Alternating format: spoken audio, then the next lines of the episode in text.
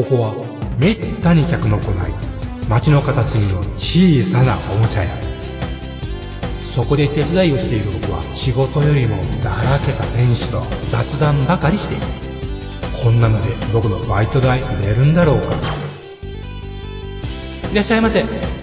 見つからないものがあったらおっしゃってください。ガンプラジオ開店の時間です。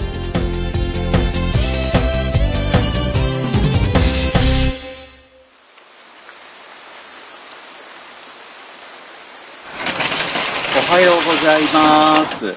おはようございます。おはようございますあー、すごい雨だ。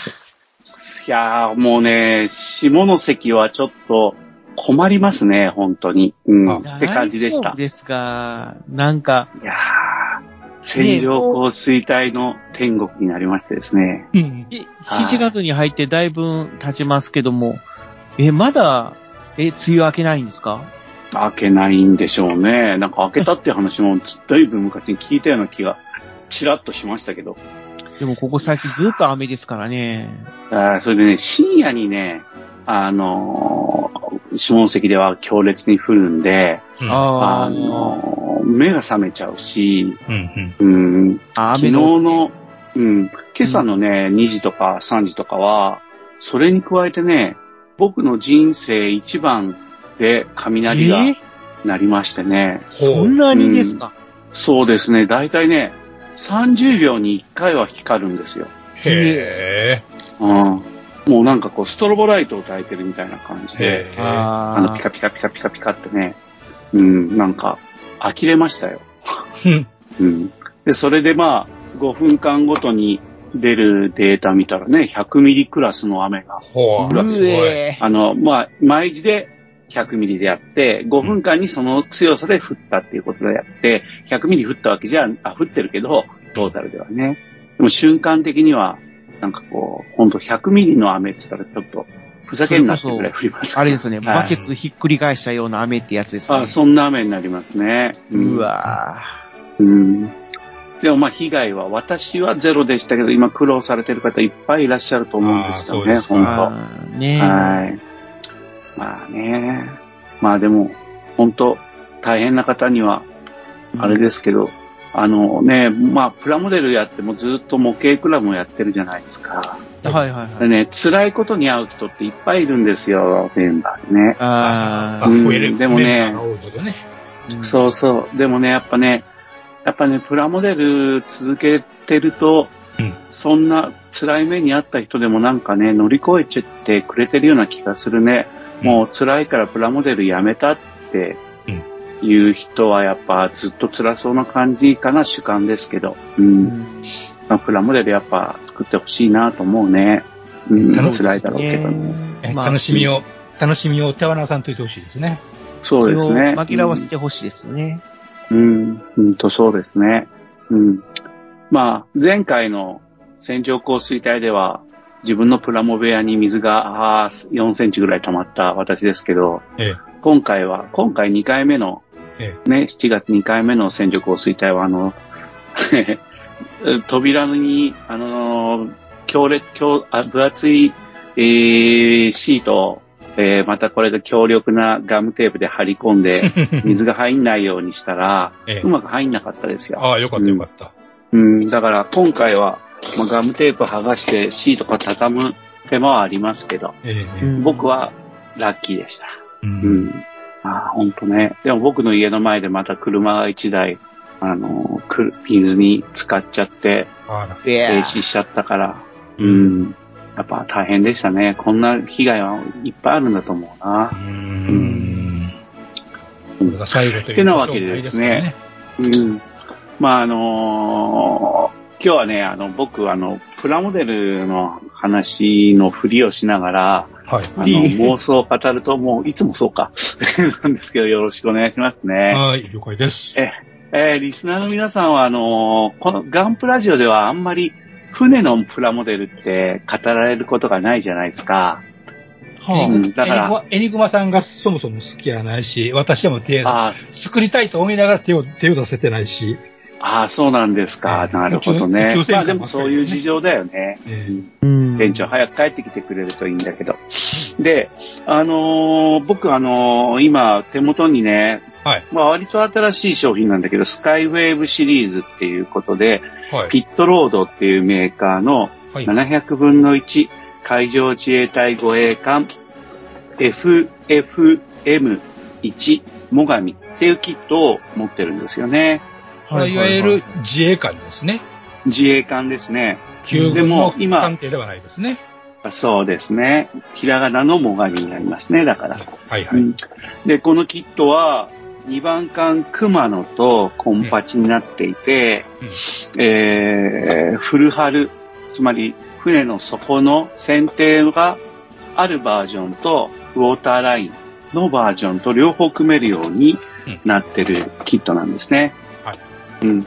で、今仮組みしたところ、大体愛もいいし、まあちょっとあの環境とマストの辺に、あのまあこれステルス艦なんで、うんうんうん。てか自衛艦で最も進んだステルス艦なんで、なるほど。あのー非常に、あのー洗練された姿なんですけど、あの、やっぱ平面なんで、はい。艦ブリッジとその後ろにあるマストが平面なんで、その平面の合わせ目にちょっと、あのー隙間が必然的にできるので、そこを埋めなきゃなーって思いながら、はい。ああでない、こうでないって考えてるところですね。うんうん。お値段は、いくらだったかな？ああ、ちょっと、もう箱、箱見てわかんない。はい、ことがありあ、ますね。3900円。おー、マスターグレード並み3900円。うん。うん、そうですね。3900円。まあ、ちんまりした模型なんですけどね。うんできたらこれを買いましたらいですか？えーとね、これできたら、いやー、えーとね、フルサイズで、あ、本物が133メートルだから、うん。はいはい。あー全長190ミリぐらいですね。20センチ足らず。はい、ちっちゃなもんですよ。うん。うん。ただね、僕ね、とってもこれね、こんなええもんがって思っていて、はあの、この船、あの、あのね、FFM っていう名前は初めてなんですよ、自衛隊というか。あのこれ、アルファベットの略称のことですね。そうですね。えーっと、自衛隊は DD、ダーダーとか、そうですね。DE、D、ダー E とかはい。いう形式のはい。船、あとは DDG とかはい。あるんですけど、今回初めて FFM っていう形式を採用した船なんですよね。で、これあのフリゲートって、なるほど。えーいう艦種なんですよね。はい。まあ、ざっくり言うと駆逐艦より小さい。小さいんですか？はい、小さいっていうのがまあフリゲートの基本うん。のイメージですね。でもこれフリゲートっていうのは本当に軍の都合によっていかようにも言い直されちゃうから、うんうんうん今のは、その、一般的なイメージで、米軍だったら本当原子力フリゲートとかいうね、あ、ありますよね。どうやねん。超立派な、はい超立派なフリゲートもあったんで、ちょっとまあ、まあ、艦種名っていうのは、まあ、そう、フリゲートって言ってるよって話なんですけどね。基準で排水量が3900トン。全長は133メートル。でね、あのーちょっと面白いのが、あの、自衛隊の、海上自衛隊の正式のホームページを見て、見ても、馬力、出力がね、7万馬力になってるんですよ。うん。で、速力が約30ノットってなってるんだよね。うん、で、これちょっとイメージ湧かないと思うけど、その前の、前のというかな、それ以前に、せ、あのー建造された、えー主力護衛艦の朝日型ってのがあるんですけどね。うん、こいつが、あのー、最上が3900トンのところ、こいつ5100トンあるんですよ。うん。朝日型は。で、速力30ノット。うんで、馬力数が6万2500馬力になってるんですよね。はい。うん。つまり、最上は7万馬力ではい3900トン。うんで、朝日はえー6万2500馬力で5100トン。で、うんえっ、と、最上は約30ノット。うん。あの、ホームページにはね。で、朝日は30ノットになってるんですよ。うん、これね、つまりね、はい。小さい船がはい。高出力で、はい。交渉は同じ速度ってことなんですよ。そういうことですね。変でしょ？理屈で、理屈的にはね。変じゃないかな そこがね、僕の痺れポイントなんですよ。っていうのは、なんなんか隠しとるなと。そうそうそうそう、約30ノットってなんやねんっていう。この船だけ約なんですよ。あとは全部30ノットって言い切ってんのにね。39ノットかもしれんわけですね。そうそうそうそう。39ノットでも約30ノットじゃないのかって いうね。これがね、で、そう、この船がね、うんまずね、やっぱりね、あの、まず大砲が、はい。さっきの朝日クラスよりもはい。有力な、まあアメリカ軍が標準で使ってる5インチ砲うんっていうのを積んでるんだよね。だから小さい船体の割には大きな方、今までの自衛艦のうんパターンですね。だから、やっぱりね、今、やっぱ喫緊の課題ってやっぱ、あの南西諸島うんの防衛じゃないですか。えやっぱりね、大きな大砲ってやっぱりね、ええこれね、対地支援だから、なるほど今はい。あだから、水陸両用性に対応できる船っていう風にうん。作られた可能性があるね。今まではね、対潜水艦の船ばっかりだったんですよ。飛行、対飛行機がね。で、それ、れをもっと陸上を撃って、えー支援できるような形式に小さい船なのにね、うん。大きめの大砲を乗せてるっていう風に見えるんだようね。ん。で、でも、これだと高速力はあんまり必要ないじゃないですか。うん。でね、やっぱ思うのがね、やっぱ尖閣とか守るために、え自衛隊が積極的に、今まではアメリカの真似というか、え。うん。うん。うん、そういう船の設計だと僕は思ってるんだけど、うん初めてね、自分のオリジナル感にしてる気がするの。それはね、構成的機雷戦、構成は攻めるね。なるほど。構成的機雷戦を考えてるんじゃないかなって思っていて、今までは機雷嫌い戦っていうのは普通防御のもんやと思いますよね。そうそうそう。もちろんね、この船も防御のためのシステムを搭載してる船なんですよ。はい。だから、今までの護衛艦と違うの。うん。総海具が一式持ってるんですよね。はいはい。うん。だけど、それも高速力必要ないじゃないですか。うん、そうですね。30ノットで十分ですよね。えやっぱね、構成的機雷戦をするんじゃないかと。思っていて、はい。うん要するにまあ、危なくなったら、尖閣にはい40ノットで突っ込んでって、し敵の、敵艦の進路前方に嫌いを巻く、巻くってことですか？そう、その可能性もあると思うんですよね。はあ特に帝国海軍は連携機雷っていうのを使ってますよね。連携嫌い。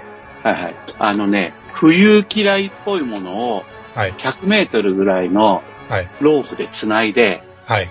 4個繋いで、はい。それを敵艦の前面にはばらまは。いて、なるほど。で、船がそのロープに引っかかったら、うんうん。船のへ先からぐーっと近づいてって、なる両舷にくっつくと。機雷がぶつかって、水栓か、あの、水が入ってくるような。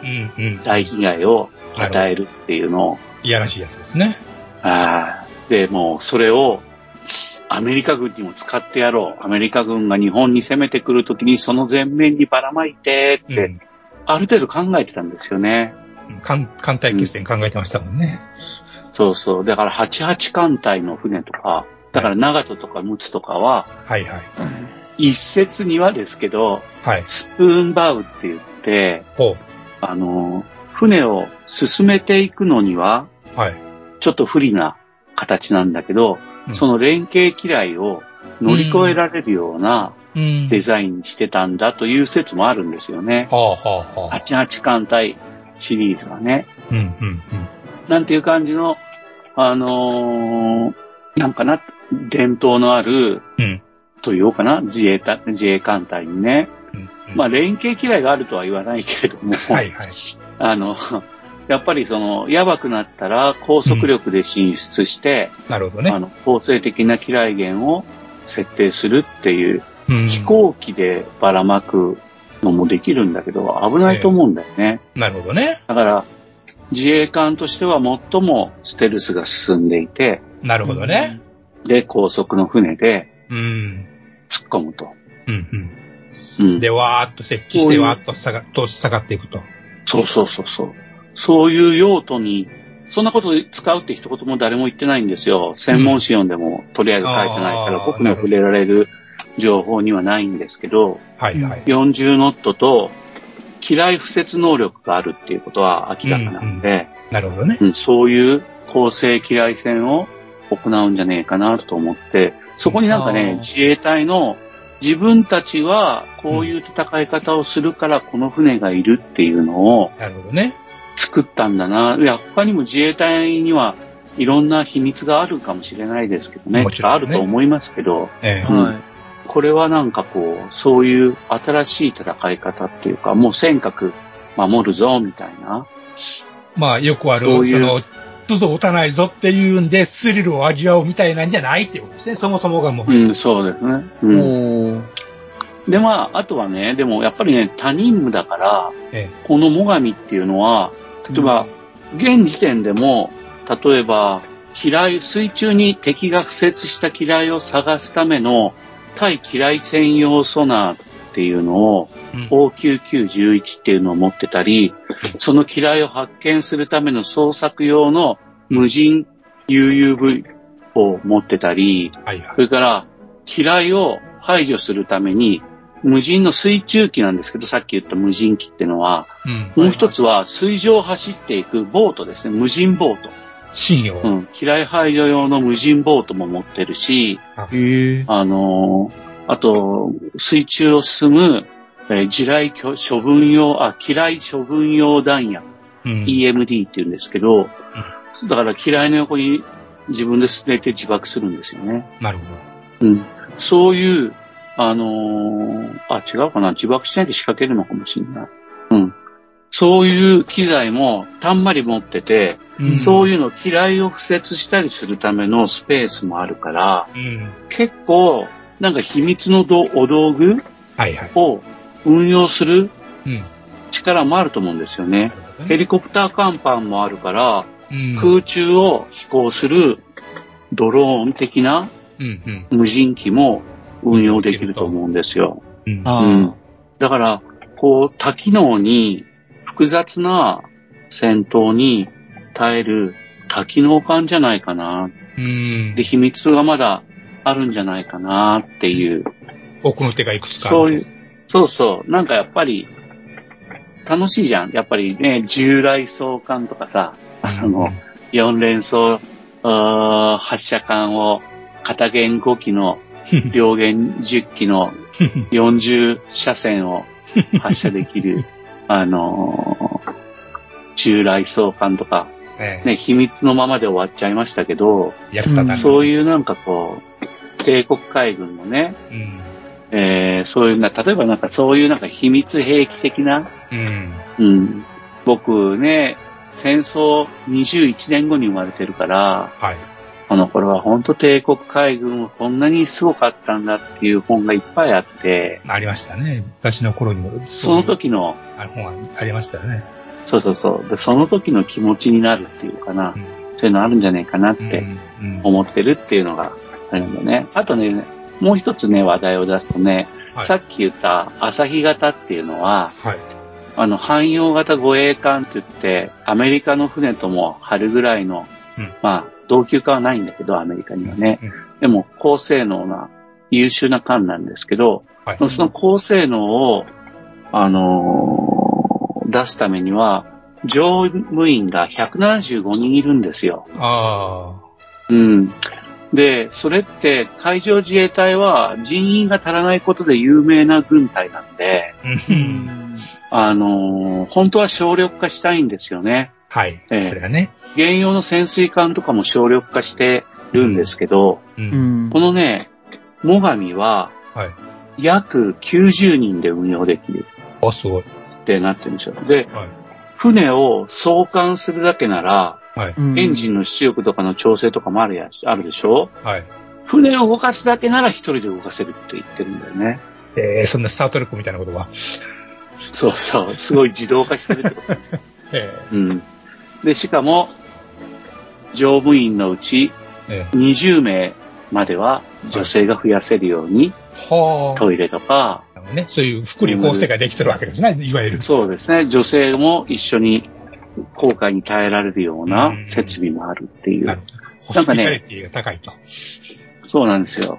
やっぱね、あの、戦争なんかしなくていいですけど、うん、もちろん。でも今、今必要なものって何っていううん。自衛隊のね、うん。それの自衛、アメリカ軍の、なんだろう、喧嘩思想をうん、そのもの真似て、それを日本化した船うん、だったんで、それは高性能なんですけどね、すごくね。なんだけど、今度はちょっと、確かにこういう小さなフリゲートっていうのはアメリカ軍も作ってるんですけど、最近流行りでね。うん。でも失敗したって言ってるの、彼ら。ああ、そうなんや。でも、うん、日本軍は、自衛隊は、うん。えー、その船を作ってるってことで僕痺れちゃって、なるほどね。この最上を作ろうと思ってるなるほど。ど。ね。うん。皆さんもぜひね、見ていただければ、うん。あれは一目見たら忘れませんね。うん。うん。ちょっとワクワクするかもしれないですけど。あのミサイルみたいなマストね。そうですね。あの、本当なんかね、不思議な形だよね。そうですね。うん。新しいなちょっとね、フランス感っぽいっていうかな。うん。まあ、そういうわけで、まあ今度、まだ僕これ作ってないし展示会にも間に合いませんが、うん。あら、あの、これは作ると思いますね。はい。あとあれですよ、あの、手すりとかもあるにはあるけど、はい。うん。割と少ない船なんで、うんなんならつけずに、手すり作ったらやっぱ、うんね、嫌だなって思う人も当然いると思うので、あ僕も嫌ですよ。ええなので、うん。ちょっとまあ、手すりがあんまりないのがうんステルス感ですから。大事ですね。えハリセンも少ないですしね。え大事ですえね。えそういう意味でもおすすめです。っていうところで、えー、僕のはい最上への熱い思いを語らせていただきました。ありがとうございます。はい。おじじゃあ、ちょっと早めですけど、一回そろそろ。お茶買ってきましょうかね。そうですね。まあ、雨降ってますけど、気をつけて。大丈夫です。線状降水帯というほどではありませんから。じゃあ行ってきまーす。はい、お願いします。す。ロケットモデル for beautiful modeling life ホビーのデジタル化が進む中、昔ながらのプラモデルを作る楽しさをより多くの人と分かち合いたい。作って、飾って、眺めて楽しい商品をお求めやすい価格で提供する日本の新しい模型ブランド。それがロケットモデルズです。ロケットモデルズのプラモデルは全国の小売店、オンラインショップにてお求めいただけます。詳しくはロケットモデルズで検索。ウォルターソンズ。それは根っからの模型好きが立ち上げたホビーメーカー。熱い情熱を注いだ製品をみんなにお届けフラッグシップモデル、メタルプラウドシリーズは、コレクターズグレードの新基準を目指すべく、合成と柔軟性を考慮した素材耐久性を追求。手作業による塗装工程と高精度担保印刷による判読可能な極微マーキング類。さらにはリアルな背景付きディスプレイベースが付属しウィンドウパッケージのまま飾ったり稼働させて楽しんだりできる。次世代の完成品シリーズなんだぜ。基準グレードのスタンダード。金属製可動履帯を標準装備するザ・タンジブル。組み立て模型版ザ・キットの3グレードが陸、海、空で展開中。お求めは全国のホビー取扱店ネット通販店で。次世代基準の完成品模型をみんなで楽しもうぜ。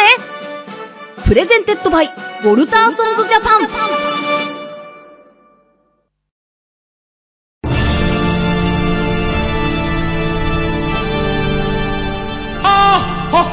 っはっはよまよいカレー好き。悩みを申すがよい。あ松尾も。総帥様何を求めればよいのか私はわからないのです。私はもっと刺激が欲しいんです。では助けよう。それは毎週金曜日深夜更新。サバラジュを聞くがよい。ははー。ははー。ビックビックじゃぞ。よまよいさん、もっちさん、エニグマくん、プラモ作ってますか？ゆいまるです。はい、戻りました。あありがとうございます。お帰りなさい。雨ね、今止んでたよ。よかったよかった。あ、いや、やんでました。はい、はい、飲んで飲んで。あ飲んで飲んで、お茶ですよ。はい。いただきまーす。はい。いただきます。やー酒ばっかりはね、ちょっとね。で、はいはあの、また、メールは今回なかったように思うんですけど、ないツイッターでね、い。ろいろ、皆さんね、うん。で、ツイッターでいろいろ書いていただいてて、僕これちょっと読みたいんですけど、プラモデル普及委員会さんかな？た。はい。ありがとうございます。うござガいますンプラジオのハッシュタグですね。えー、これさ、あの、タミヤの4号突撃砲戦車でない、4号駆逐戦車 70A か。はいはいはい。を、の箱は写真になってて、ガンプラジオの影響で、買っちったよでって書いてあるんだよね。これはいはい。話したやつだよね。嬉しいな うん、なんか、こういうの、はい、リツイート。はい。収録中に。いや、リアル、リアルに増えましたね。あの、本当でもいいキットだと思うんで、はい。うんあの、皆さんね、あの、フィギュアセットも同時期に出てますけど、これ組み合わせろって言ってるようなセットなんでなるほ、どね。もし、まあフィギュア作るのちょっとね、面倒なところを感じられる方も多いと思うんですけど、うん、ぜひね、あの、組み、まあ戦車とにかくさっくりできますんで、うん。ぜひね、やってほしいなと思います。ははいはいはい。うん。で、じゃあ、お次はいは、いえ、どっち行きましょう？僕の方行きましょうか。い。どうぞ。えー、ナッツーさん。はい。でしょ。うん。NATTU のナッツーさんからいただきました。ありがとうございます。えー、サバラジオおの中の CM で、えー、ひ一つ、暇なくせにプラモを作らず、で、エニグマ店長が出てくるたびに、早く復帰できるといいなぁと思う、ハッシュタグガンプラジオといただきました。ありがとうございます。ありがとうございます。サワラジオ聞いてくださってありがとうございます。サバラジオの話題なんですけど、ありがとうございます。まあでも、ガンプラジ、オ聞いてはるからこういうしてツイートしてくださるわけであってね。まあそうですね。まあ、両方聞いてくださってるからこそみたいなね、ありがとうございます。うんはい、ありがとうございます。まあ、ねえ、サバラジオさんの方でも毎回、ガンプラジオの CM を流していただいてて、本当にありがたい限りなんですけれども。いやいや、例には及ばんよ。でもやっぱ、お俺は何もしとらんけど。ああ、暇なくせにプラモを作らずって、これは刺さるね。あほんまあ、これは刺さる。ほんまそう。うん。切ないね。なんかうつむいちゃうね。うん。いやーさす。がエニグマ店長と言っておきましょう。うん。なるほどね。まあねえ、聞いてますかエニグマ店長。生きてますか？本当ね。連絡欲しいですね。えうん。はい、ありがとうございました。もう一つよまえじゃあさんも、えはい。あれですか？はい推しの、おすはいあれを。はい、気になるところと言いますと、えーっと、キヨキット大輔 M ワーズさんですね。お久しぶりですね。さすが。出た。えー大御所。はい。セリアで電信柱を買ってきた バイクの模型のオブジェにしてみよっと。何でもかんでも見つけてきますね。すごいですね。セリアってあれですか？あの、100円ショップのですよね。セリアですかね？ですねはい。えー、こんなん売ってるんだ。うん。電柱のプラモが。多分これは繋げて長くできるんですね。うーん。ああ、なるほど、なるほど。まだ繋げられるんだ。あ、ああ、これ、がん、は皆さん、ハッシュタグの、で、見てくださいね。今、それ画像見てるんだけど、装飾用シールがついてるんですね。このうん。消火栓とか、このトラ、トラ柄、トラ柄とかが入っとんでしょうね。はい。はあ、へえ。なんかこう、ジオラマとかに使うってことなんですそういうことかねで。すね。うーん。ミニチュア電柱って書いてあるけど、これ、あ縮尺とかは特に明示せずに、まあ、あれだよね。今流行りのフィギュアキットとかに使いなよってことだよね。好きに使いなさいと。うん。で、書き込み、さらにそれのえーっと、書き込みで、ジャイアントバズーカかと思ってしまったっていうね、あのツッコミがあって、ああ、電柱の形が。はい。は あ。まず作れそうですと書いて確かにあります、こう、筒っぽいですけどね。まあ確かにこれ使って何か作れそうな気もしますね。うん。いい筒パーツだよね。うん。ねちょっと大きさのバイク模型のオブジェにするってうん言ってるってことは、やっぱ12分の1のイメージなんですかね、やっぱ。ぐらいなんですかね。まあそれに近いんですかね。うん。まあ、はいい、や作例をお待ちして M1 まさす。ん。いつか、いつかのヤマハの、あの、バイクのプラムの早いとこ完成させてください。よろしくお願いします。業務連絡しておきます。素晴らしい。ありがとうございました。はい、ありがとうございました。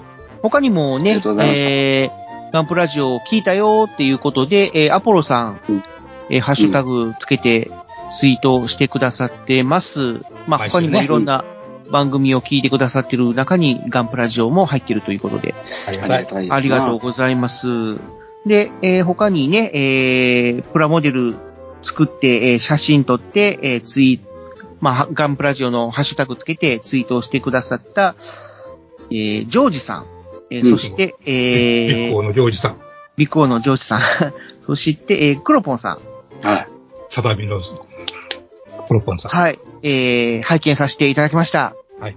ありがとうごありがとうございます。ざいます。はい、完成を心待ちにしております。ね、こんな感じで、えー、プラモ進捗情報、状況とかをね、ハッシュタグガンプラ上でつぶやいてくださいましたら、私たちも見に行きますので、はい。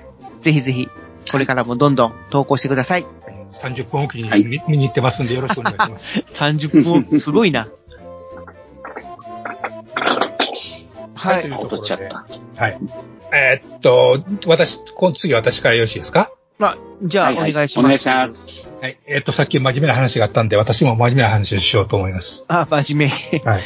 はいはあそうですね、ドイツ参謀本部っていう新種がございましてね、渡辺正一さんという、へー渡辺正一さんという方が書いた、だいぶもともとは昔の本なんですが、い。うん。今でも、今でも小電車文庫やったかな？あ、新種やったかな？うんうん手に入ったと思うんですが、えーこれがすこぶる面白い本でしてですね。あ、それはなんか小説か何かですか？いや、あくまでその、あの、小説じゃなくて、あの、小、なんていうんですか、いかにしてドイツ参謀本部はできたのか、みたいな本ですよ。そのう、んえーっと、始まりと終わりを描くということですね。うん、ヨーロッパの歴史の中において。で、あまりにも面白くってですね、もうあまりにもできすぎてるなと思って、それで心配になるぐらい面白いんですが、私にとっては。はいはいはい。うんうん。まず、ドイツの職業軍人はい。のはい人。たちの話になるよね。だからさ、フォンとかさ、はい。なんか、ああいう名前のついた、はい。えーまあ、え、貴族なのかな？え、貴族じゃないよね。えーうん。あのね、そうか。ドイツ参謀本部、えーっと、なぜできたのか、と、うんっていうとこなんですよ。まず始まりがね。誰が、誰のせいで、ドイツ参謀本部はできたのか、わかりますか？だ、誰のせいで？ドイツ参謀本部。はい。参謀皇っていう帝のせいじゃないの？はい。皇帝のせいじゃないの？えー当時のドイツ皇帝ですか？はえーっと、もちさんは何ておっしゃいましたか？ん？もちさんは何ておっしゃいました？いや、僕何、何か言おう、言おうとしてたっけ？かぶ、かぶったかわからない。まあいいや。うん。えっとね、あの答え、まず、この、この本における、あの、あ答えを申し上げましょう。あ、何ですか？あ、いえいえ、あのー、要、要は、はい物語とかじゃなくて、実際にそういうのがあるってことリアルですね。はいはいはいはえっと、いやいはい。、うんこの本の中にのもちろん主張ですよ。はい。誰のせいでドイツ参謀本部ができたのか。ナポレオンなんですよ。はあ。ナポレオンってドイツでしたっけ？フランスですよね。フランスああ、違いますよね。ええあのね、それだけフラン、あの、ナポレオンっていうのはき怪物やったんですよ。おう。うん。やる戦争、やる戦争、ともかく勝つ。うん。そうだね。で、えーっと、それに対して周りの列強の国はもう負け続けてきた。はいはいはい。そうだね。で、これに、この一人の大天才、もうかけれなしの戦の天才やと。うん。なんか、あの、いつ押すべきなのか、いつ引くべきなのかすごく分かっちゃう人なんだということを書いてるんですね。うん。で、そんな人にもう全然勝てない。う。うんん。で、大天才に勝てないには、勝てない場合はどうしたらいいんだってことになるわけですよ。ほう。うん。じゃあ、秀才を集めた集集団を作る、作ればいいじゃんということなわけです。なるほど、なるほど。うんそれがドイドイツ参値ですね。大それがドイツ参謀本部の始まりであると。あの、起源である。うん。でね、あの、さらに、あの、ちょっと余談じみますけども、うん。あの、それまでの戦争ってね、そのナポレオン戦争以前の戦争いうのは、あの、この、新書のその目次とかにも書いてるんですけど、章立てにね、うん。お王っていうのは戦争は好きなんだけど、ほう。戦闘は嫌いなんだと。戦争は好きだけど、戦闘は嫌い。はい。どういうことかうんっていうと、うん。要するに、あの当時の兵隊、軍隊っていうのは、王とか貴族のお抱えなんですね。うん。うん。うん。うん。自分らの身に切って養ってるんですね。つまり傭兵、うん傭兵とかと変わらんわけです。う。うんん。えーで、逆に、そこいらの農民とか、よくわからん人に武器を渡して反抗されたら叶わんわけじゃないですか。うん。うん。うん。豊臣秀吉も刀狩りしてますよね。うん。つまり、本当はあの当時、国民たちに、とか領民たちに武器なんか渡したくないんですよ。いらんことしやがるから。そうですね。あーそれをしない連中っていうと、ちゃんとこっちが金払ってる、囲ってるっていう連中でないとダメなんですよ。それが当時の軍隊やったんですね。うん。だから戦争はしたんやけど、戦闘して消耗したくないんですよ。うん。うん。で、なおかつそれで戦争するのに、えーっと、やっていくことをじゃあどうすればいいんやっていうと、うん。デポをあっちこっち作る。あの、集積地ですね。集積地ですね。弾薬、食料。そういうのを国内にあちこち作る。うん。で、行った先で困らないようにする。うん。で、逆、で、だから逆に、それを抑えれるとまずいわけです。敵に。うん。うん。そういう考えからして、チェスっていうのは極めてリアルなゲームだったんですね。うん。うん。だから、そのレポを抑えられたらもう勝てる戦争も勝てない、戦闘も勝てない。うん。ということは、もう取られたら、はい、負け、やめ、っていうことをしたいんです、本当は。うん。うん。もう全てを失ってまで戦いを続けるということは本当はしたくない。う。うんん。というのが当時の戦争だったと。うん。総力戦はしたくないんだよね。そういうことね。っていうか、うん総力戦って国民を全部従えての戦争なんかできなかったんですね、当時は。うん。うん。ところがですね、ナポレオンはですね、すごかったのは、それができた。うん。うん。えーっと、つまり、当時としては兵隊を集めよう思ったら大変やったんですね。維持、維持。うん。うん。ところがナポレオンは、多少や、そし多少負けようが、もう、ぽいぽいぽいぽい兵隊が集まるんですよ。うん。うん。なぜか、自由、博愛、平等という愛国心を持っている国民を生んだからです。うん。うん。うん。そうだね。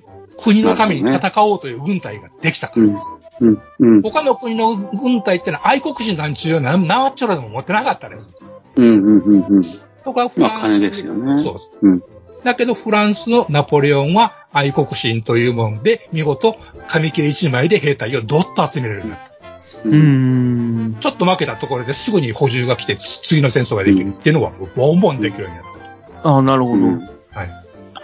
というんで、国民軍ができたわけだよね。そういうことですね。うん。うん。ということで、ヨーロッパで敵なしの軍隊が生まれてしまった。うん。生まれた、生まれた。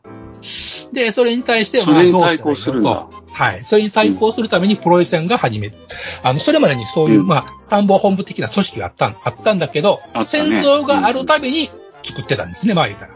うん。常設の、常設、常設の組織じゃなかったわけです。うん、そうですね。うん。それで優秀なスタッフを集め、えーうんそれに対して優秀なリーダーが共に、あの、えーっと、戦争を指導していくと。うん。なるほどで。それが一番うまくいったのが、ビスマルクとモルト家であるっていうふうに書いてあるんですね、これ。うん。うん。うん。つまり、不仏戦争で勝って、大ドイツが完成するわけです。うん。今まではポロイセンという国だったのが、周りの国をまとめ上げて、ドイツという国がそこで初めてできるわけですよね。ああ。そうですね。ビスマルクは偉大だよね。ねそういう意味でね。で、それがいわゆる、えっと、あもっちさんに聞いてみよう。あの、ん？ん？もっちさんに聞いてみよう。あの、ナチスドイツのね、はことを、第三帝国って言うじゃないですか。うんい。あ。あ。はいはいはい。なんで第三かわかります？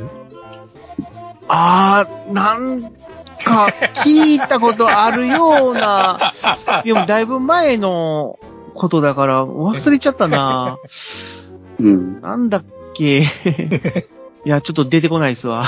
えっと、えーこんなことは、あの、トラさんの前で言うのもおこがましいですけども、えっと、まず大師帝国が神聖ローマ帝国。うん。はいはいはいはえっと、西ドイ、西ローマ帝国の末ですよね。うん。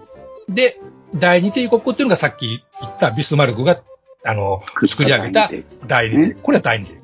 で、三番目にある帝国として、第三帝国と言ってたんです、当時。うんで、皇帝を皇帝もおらんのにね。で、えーそれでまあ、えー、フーツ戦争では、えー優れたリーダー、優れたスタッフが、あうまいことタッグを組めて、いい戦争ができたと。あの、うん国家が望む戦争ができたと。いうことなんですが。そうですね。うん。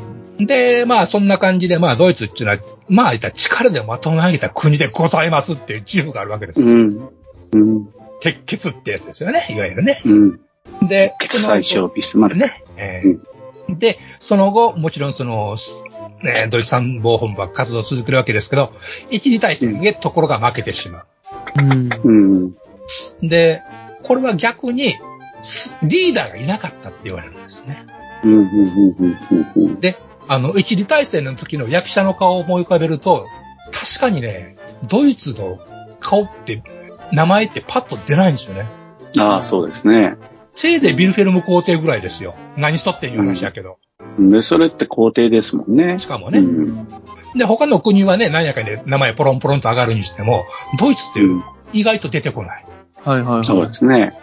うんで、えっと、結局、シュルーヘンプランっていう、あの、すんごいプランがあったにもかかわらず、あの、うんそれをスケールダウンしちゃって余計に、あの、うまくいかんかったみたいな話もいろいろあったりするわけですけども、う。うんん。うん。で、あの、この話、この本で面白かったのが、それで結局リーダーがおらんからいかんのやってドイツ国民が、あの、思い至るわけですね。うん。うん。なるほど大。戦終わった後に。で、国内で、あ例えば、あの当時の人たちの一部の人の言い分によると、あれをう裏側から誰かが、あの、手を引いたんやと。あの、足を引っ張ったんやと。そしたらユダヤ人やっていう話になって余計話が広がっていったっていうのがあるわけですよね。その後ね。うん。うん。うん。で、えーっと、もっと偉大なリーダーを、強力なリーダーをっていうふうに言われて、あの、求めるものは与えられる。アドルフ・ヒトラーやっていう話なんですよ。あでこれまさにあの、ねこの、この本にまるまる書いてることなんですよ。求める、うん求めるものを与えられる。アドルフ・ヒトラーがやってきたっていう話なんですね。うん。で、今度はひどあの、リーダーが強すぎて、あの、言うこと聞かんと、突進しちゃって、うんこのざまっていうことになるとうん。いうふうな話が書いてあって、あの、その辺のね、流れがね、スパーンと書いてあって、ものすごい面白いんですよ。面白い人には。うん。うん。わかりやすいよね。うん。だからまあ、うんそのね、その僕のちょっと常にその気をつけとこないかんことっていうのは、その、あの、どんなことでもね、その歴史であれ、その、まあ、そうですね、社会現象であれ、あの、自然科学のことでもあれ、あの、パッとね、面白くて分かりやすくって、あの、すごいとなることは要注意だって常々僕思ってるんですよ。うん。あの、なんていうんやろそうね。そう、ことと次第によるけども、そういうピタッとくる面白いやつほどね、ひょっとして他の要素を切り捨ててそう見せてるんちゃうか、うん。なんか違う解釈をしてそうやってるんちゃうかっていうふうなことを常に僕は用心はしてるんです。用心しないかんと思ってるんです。うん。これはもう、んなんですか、現在のまだ終わってないコロナ禍しかり、えーっと、うんウクライナの戦争しかり、もうツイッターやうんネットみたいな、なんぼでももう変な話あるじゃないですか。いかにも面白そうな話あるじゃないですか。もう、ま、眉、眉ベッドベトにしてみなあかんと思うんですよ、常にね。うん。そうですね。うん。まあまあまあ、それはそれとして、まあこの話はそれぐらいね、あのードイツ参謀本部っていうのは、面白い人にはめちゃくちゃ面白いと思います。歴史のダイナミズムを。そのまま、うんあの、ポイントポイントを割いて説明してきて、あおもろいなって思える本なんで、で、専門家がね、見たらどう思うかいろいろあるんかもしれないし、実はこのあ、そ本うでしょうね。うんうんいや、この本自体ね、ちょっとね、何やか突っ込み入れられたりすしてるとこもあって、そのことの影響、そのことをまとめたね、ちょっとね、おまけがね、端末についてたりとかね、ちょっといろいろある本みたいなんですが、えーこれ面白いなうん。で、まあ、あの、この話自体読んでてすんごい面白いんで、当時のヨーロッパの情勢がどう変わっていってるのかっていうのが、あの、うん。すごい手に取るようにわかるっていうんですかね。分かったような気になれるっていうんですかね。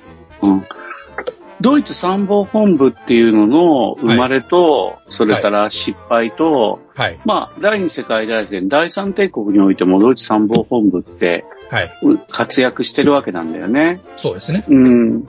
だから、なんかやっぱ、それを見ることによって、ヨーロッパのね、あのー歴史を、こう、まとめ上げるっていうのは可能、可能なんだね。まあなんかよくさ、経済の問題とかからやったりとか、はいはい。ね、あのー民主主義の問題としてええ捉えるとかもあるけど、ええこの参謀本部っていうもので、あの、それを読み取るっていうのは、すごい、あ、なんか。教師っぽいこと言ってるけど、すごい面白いと思うよね、視点としてね。まあ、うんとりも直さず、組織論でもあると。ああ、そうですね。えうん。うん、まあでもその参謀本部をはい第二次世界大戦は敵視する向きもうドイツ軍の中にはあったし、えヒトラーもうざがってるところもあったけど、ええでもやっぱり一部のね、マンシュタインとか、うんグレーリアンとか、うん。あのね、地望泉のごときうん連中の力を、こう、ね、あの、仰いで、うんえー状況が良くなったってこともいっぱいあるからね。まあ、実際問題そうですね。うん。うん。まあでもヒトラーに光が当たった。ね。それは本当その通りだもんね。いや、これは本当に面白かった。そういう、なんていうかねう、ん。そういう歴史の不思議なうん、導きっていうか、皮肉な導きっていうのか。そうですね、うんドイツ参謀本部の失敗がヒトラーを育んだってことだもんね。まあ、そういうことですね。ううん。ん。じゃあ、まあ、じゃあ、ね。あの、強い為政者がいなかったっていうことですよね。うん。そうだね。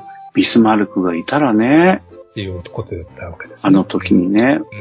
うん。うん。っていう、話。なるほど面白そうな本ですね。え、ぜひよかったら、あの、検索して、アマゾンでも何でも検索してみてください。出てくると思います。うんうんうん。ドイツ参謀本部というタイトルです。はい。ドイツ参謀本部。まんまです。明治でしょうね、きっとこれね。うん。でも、ナポレオンが、なナポレオンのせいっていうのがすごい面白かったですね。うん。一見関係なさそうなのにね。うん。強すぎたって、もうそれぐらいもう異常な天才やったというのが、もう当時のありやったと。そうだよね。なるほどね。なんかいろいろ、ナポレオンも、ね、将軍をうまく使っていったりしてたじゃないですか。銀河英雄伝説のモデルになるぐらいは。ああ。うん。ねでも、それってやっぱり、参謀本部があったっていうよりは、優秀な将軍、まあ、武将みたいなもん。それをうまく使う天才としてのナポレオンがうん。際立つ感じで、参謀本部の力ってわけじゃなかったもんね。優秀な、えっ、と、リーダーを、あのー生かす優秀な部下がおらんと優秀な組織にはなり得ないですもんね。うん、そうですね。あと、それともう一個目でした。あの、結局ね、その、ナポレオンがいくら天才って言っても、所詮が一個人に過ぎんと。まあそうですね。うん。ロシア遠征うん、で、ケチッと言ったじゃないですか。ついたついた。で、ロシア遠征は、あまりにも軍団の人数が多すぎたってんですね。そうですね。うん。そういくら天才というよりは、もう、手に余る人数であったと。うん。それも、あの、敗因、敗因の一つであるとうん。いうふうなことが書いてありましたね。だから組織っていうのが大事なんやと。うん。な一人の天才でもやっぱりね、平坦の問題とかを一人で扱うとか無理だもんね。かつて任せっぱなしにしてもダメだろうし、うん。なんかやっぱ優秀な参謀組織があって、そうですね。ナポレオンの得意なところを、うー直接ね100%発揮させてね、うん。上げられるように組織ができてれば、なお、あの、地獄のロシア戦もうん戦い抜けたんかもしれないよね。まあ、つい、ナポレについていける者がおらんかったということですね。それほどうに。ん、そうそうですよね。なるほど。うん。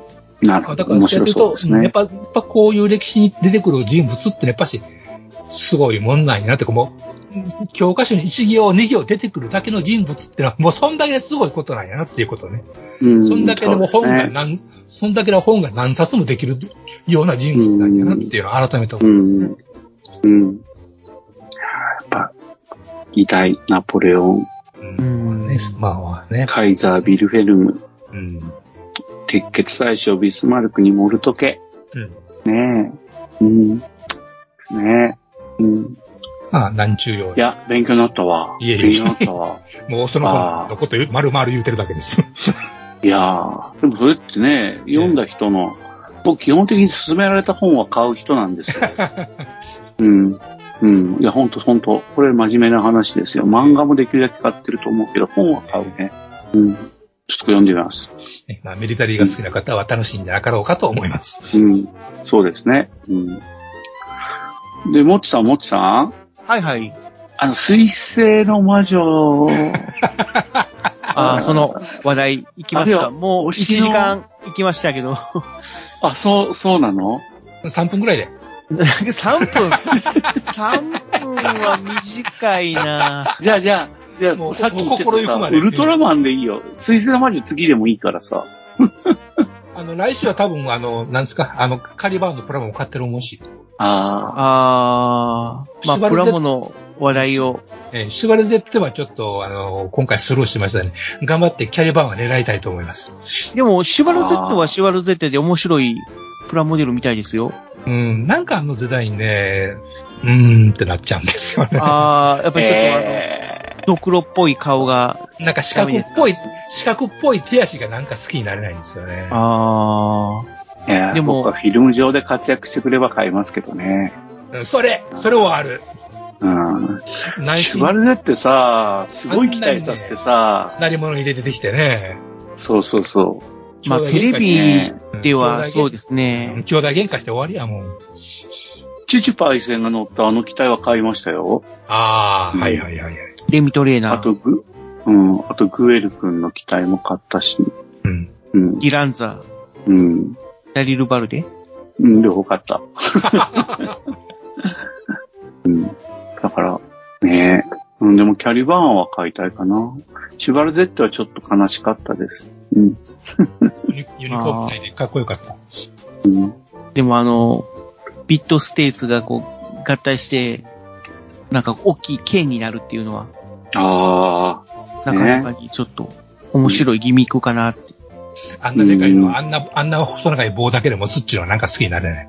うん。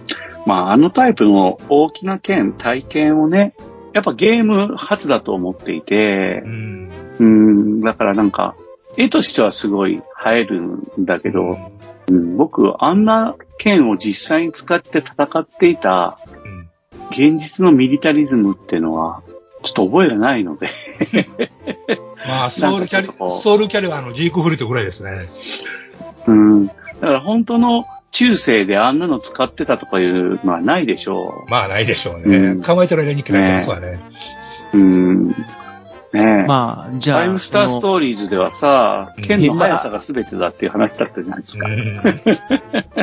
まあいいや。はい。まあ、その、でも、おじさんどうぞ水。星の魔女の話は、じゃあ次回、プラモデルもね含めてちょっと話して、するということで、はい今回はですね、ぜひ、はい。はい。まあ、お二人にもちょっと、はいできれば見ていただけたらなとほう。思う、まあ、特撮うん作品を。よし。な、なになになにはい。いや、よし。掛け声ですよ。7月からスタートしました、ウルトラマンブレーザーっていう、はい。まあ、うんウルトラシリーズのうん番組がはいスタートしたんですけども、今で何話ぐってことらいですか？はもう何回か放送してるの？あいや、もう、この間の土曜日に第1話が放送されたあ、そうなんだ。あまだほやほやところなので、まだほやほや始まったばかりのうん作品なんですけども、はもう、開幕、はい。いきなり、はい。新ゴジラか、新ウルトラマンか、みたいな感じの、ほう。なんていうか、もう、自衛隊か、うん。特殊部隊か、みたいな感じの、はもう超あ。うん。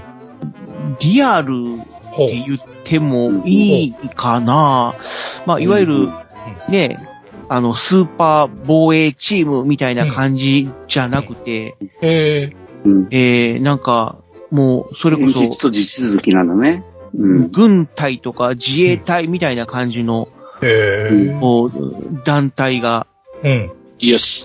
登場して、うん。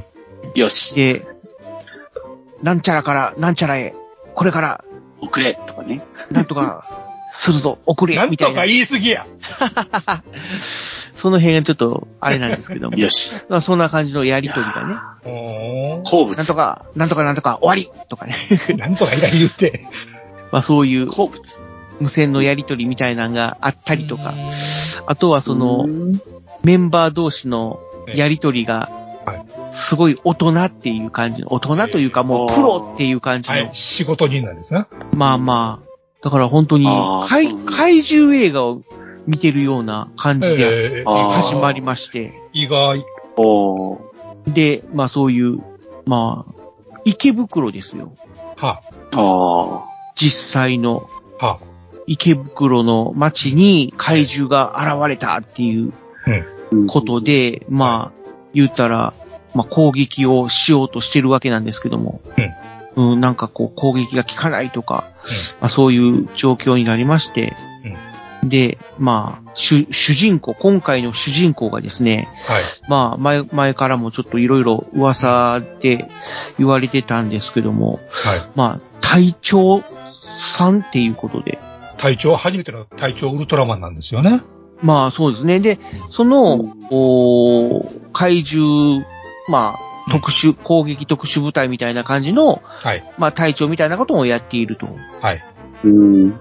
まあ言ったら、前日談みたいな感じのお話が第1話なんですね。うん。うん。うん。で、第2話から、あのースカートっていう、まあ言ったら怪獣攻撃、えー特殊チームみたいなのが、まあ言ったら、ちね、あの。今までのウルトラマンみたいな感じの特殊チームみたいなのが、まあ、作られるんですけども、うん。それの、まあ、言ったら前日談みたいな形で、うん。まあ、怪獣と遭遇して、まあ、戦うみたいな形なんですけども、それがまた、ね、そういうそういうゴジラとかを見てるような感じのノリで、おーって、まあ、引き込まれるわけなんですけども、うん。第1話が特にそういう、まあ、前日さん的な感じで、あの、もう好き放題やってるという感じなわけですね。そんな感じですかね。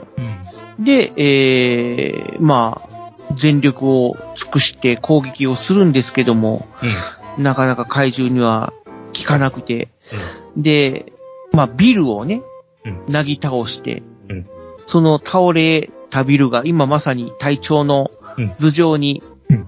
落ちようとしていたところに、うん。こう不思議なアイテムがうん、いきなりバーッとこう腕に現れて、うん。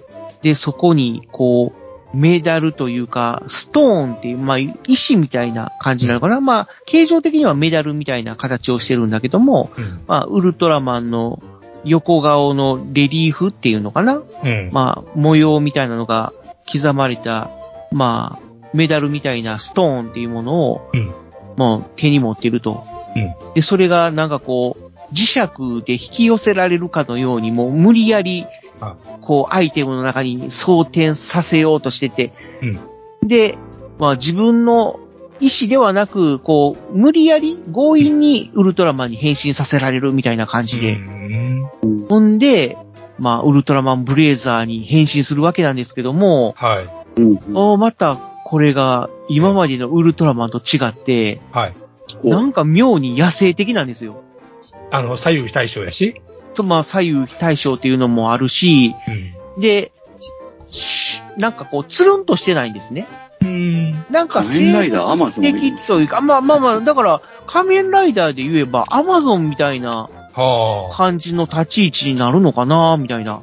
あ。はあ。で、今までウルトラマンって大体掛け声みたいなのが、うん、こう、シュワッみたいな、はいはい。デュアうんみたいな感じの掛け声じゃないですか。ええ、えなんか方向みたいなんですよ。え。はうるーエヴァンゲリオン。うるーみたいな。うるーみたいな感じの、方向を上げるんですよ。あ。ええ。で、怪獣を威嚇するんですよ。あ、超えて。うん吠えて、ええうるーうれやみたいな感じで。ヤンキーみたいな。ええー、みたいな。ヤンキーというか、うん。ヤンキーというかなんだろう、もう本当に野生児みたいな感じうの。ん。うーん。え、え、ここんなウルトラマンなんだ、みたいな感じで。えー、新しいですね。そうそうそうそう。で、やたら周りを気にするんですね。どういうこと？要はビルを壊さないように戦ってるっていうのかなうらーいうくせに？要は、いう、まあ、怪獣には威嚇するんだけども、うんなんかこう、怪獣に殴りかかろうとするんだけども、うん周りにビルがあるから、おっとみたいな形で一歩引いたりとか、野生的だけど、ちょっと気遣いのできる。そうそうそうで。怪獣がこう襲ってきたらビルによじ登ったりとか、うんうん。ええーみたいな、あなんかちょっと変わったウルトラマンなんですよね。あ。ああ。うん。んで、このウルトラマンの、まあ、監督をされるのが、うん田口清隆さんっていう、はい。まあ、ウルトラマン Z を、はい。えー手掛けた方です。はい。なので、期待せずにはおれんと。まあ、面白くなるんじゃないかなっていう感じの第1話でしたね。ちなみにね、ぜ、今のその、え、ブレーザーの前って何でしたっけ？えーっと、デッカーっていう、ウルトラマンデッカーっていう、あの、あれですね、その、ウルトラマントリガーとウルトラマンデッカーっていうのが、まあ言ったら、続編みたいな、続きものみたいな感じで、これ、が、あの、平成のウルトラマンティガとウルトラマンダイナうん、うん、うんを、うん。まあ、モチーフにしてる。はい、はい、はい。ウルトラマンティガとウルトラマンダイナの令和バージョンみたいな形のやつなが、ウルトラマントリガーっていうのと、ウルトラマンデッカーっていう。作品で、それが、まあ、続いた感じですね。その前が Z ですか？で、その前は、Z ですかね。はい。うん、うん。うん。それ以来の監督作品ということですね。そうですね。うん。うーん。うんうん。なので、はい。もちさん的には非常に期待がでできると。そうですね。ちょっと、こう、気になる、うん。まあ、作品でもあるし、うん。まあ、ちょっと、かつてね、平成ガメラとか、うん、うん。そういうのを見てこられたよまよいさん的にも、はこうどうかなと思いなるまして。ほど。結構この田口監督さんが、うん昔、そういう、まあ、ウルトラ、あ、まあ、言った平成ガメラとか、はい。えー平成ゴジラとかを見てうん育ってきた世代っていうことで、うーん、なるほどえね。ーま年とんな、年なのね。あ、かなり影響されていると。えーちなみにですが、これをはいはいアマ、アマプラで見れるんでしょうか？えーっと、アマプラでは見れないんじゃないかな。つぶらや系だか。ら、つぶらや前見れたんですよ。のなんちゃらみたいな。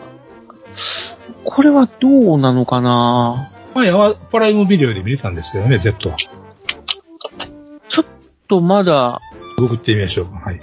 こちらの方には、ウルトラマンデッカーは見れるけど、今のところブレーザーは乗ってませんね。ね。うん。Z までですね。はい。あでも Z が見れるんだったら、もしかしたら、ちょっと遅れてうん。いや、見れそもそもタイトルが上がってないるですね。のかなああ、上がってないか。YouTube で前見れましたけどね。うーん今回はどうなんだろブレーザーはどうだ ?YouTube。見れますね。はう。い。あ、見れるはい、YouTube で見れます。じゃあ、ぜひ、ちょっと。見ます。ただなら見見てくださいます。はい。ただなら見ます。で、まあ、じゃあ、次回、その見た感想などを聞かせていただけると。わかりました。はい。了解です。とりあえず、ちょっと時間が来てしまいましたので、今回はこの辺でということで、了解です。はい、今回も白熱してしまいました。なんちゃら言いながら白熱されました。まあちょっとプラモデルとは話す、話が逸れてしまいましたが、うん最近がプロの話全然しとらんからな。まあまあ、ね、バンダイが絡んでるということなので、ええのか それでいいのか？おもちゃとしては出るでしょうから、いいのか？それ。まあまあ、たまにはいいでしょう。いや、いいですよ、いいですよ、いいですよ。うんうんはい。うんということで、次回もぜひよろしくお願いします。盛り上がりましょう。皆様もはいぜひ感想を投稿してください。あ、そうですね。方向修正してやってください。はい。聞かせてください。では、ではガンプラジオ閉店ガラガラということで、はい。お願いいたします。どうもありがとうございました。ありがとうございました。ありがとうございましたお疲れ様でした。お便り待ってます。待ってます。ガンプラジオではお客様からの温かいお便りをお待ちしております。配信ブログにあるメールフォームから、どしどしお寄せください。ガンプラジオツイッターアカウントのリプライリツイートもよろしくお願いします。